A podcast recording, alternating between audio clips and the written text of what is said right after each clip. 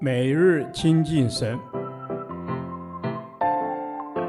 唯喜爱耶和华的律法，昼夜思想，这人便为有福。但愿今天你能够从神的话语里面亲近他，得着亮光。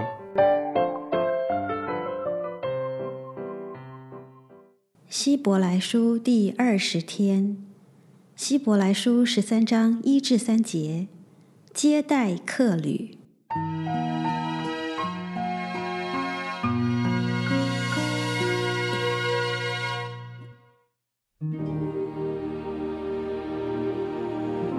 你们务要常存弟兄相爱的心，不可忘记用爱心接待客旅，因为曾有接待客旅的。不知不觉就接待了天使。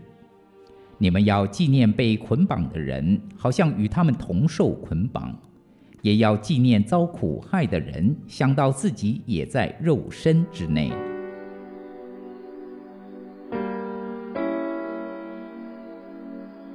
希伯来书最后一章告诉我们许多基督徒生活上该注意的事情，正如保罗在提摩太前书所说的。但命令的总归就是爱，所以所有生活上的提醒也总归在一个“爱”字。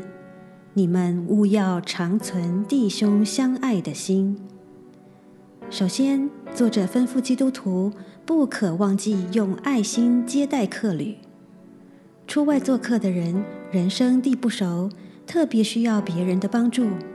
身为一个基督徒，求主常常提醒我们。注意周围人的需要，适时伸出援手，让他因你我感受基督的爱。求主帮助我们赶出心中的冷漠，用爱心接待客旅，这是圣经的命令。有许多人在台湾从来不肯走进教会，但却因读书或移民到了北美，然后很快就信主受洗归入基督。有人说，这是因为北美属灵空气好，不过我们却更愿意相信，许多北美的教会和基督徒在新移民到达时，从接机、接待、帮忙安顿家、协助找打工机会、学校选课，一路不停地协助新移民活出基督的爱，这就是最好的属灵空气。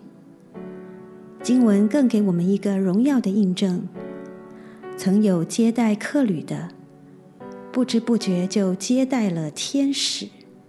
这是指着旧约时代亚伯拉罕的经历。这经历是希伯来书读者所熟知的例子。然而，在新约时代，耶稣基督更给我们一个确切的荣耀盼望。我实在告诉你们。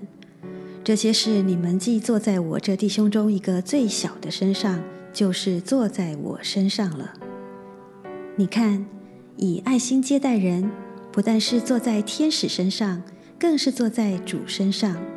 所以，弟兄姐妹，认真的关心周围的人的需要，适时伸出援手，认真接待客旅。接着，经文要我们纪念被捆绑的人。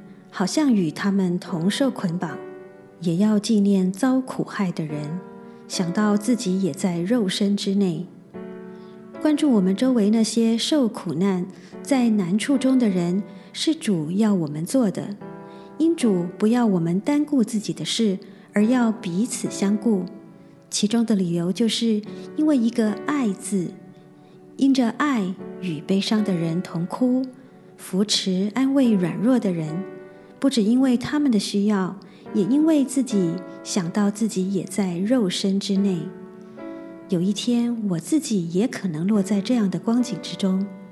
所以，无论何事，你们愿意人怎样待你们，你们也要怎样待人，因为这就是律法和先知的道理。请记得，人种的是什么，收的也是什么。天父上帝。帮助我在每天生活中活出你的爱来，感谢你爱的恩典与能力。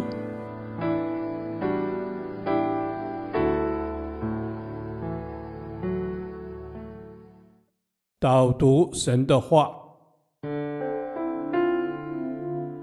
希伯来书十三章一到二节，你们务要常存弟兄相爱的心，不可忘记用爱心接待客旅，因为曾有接待客旅的，不知不觉就接待了天使。是的，主。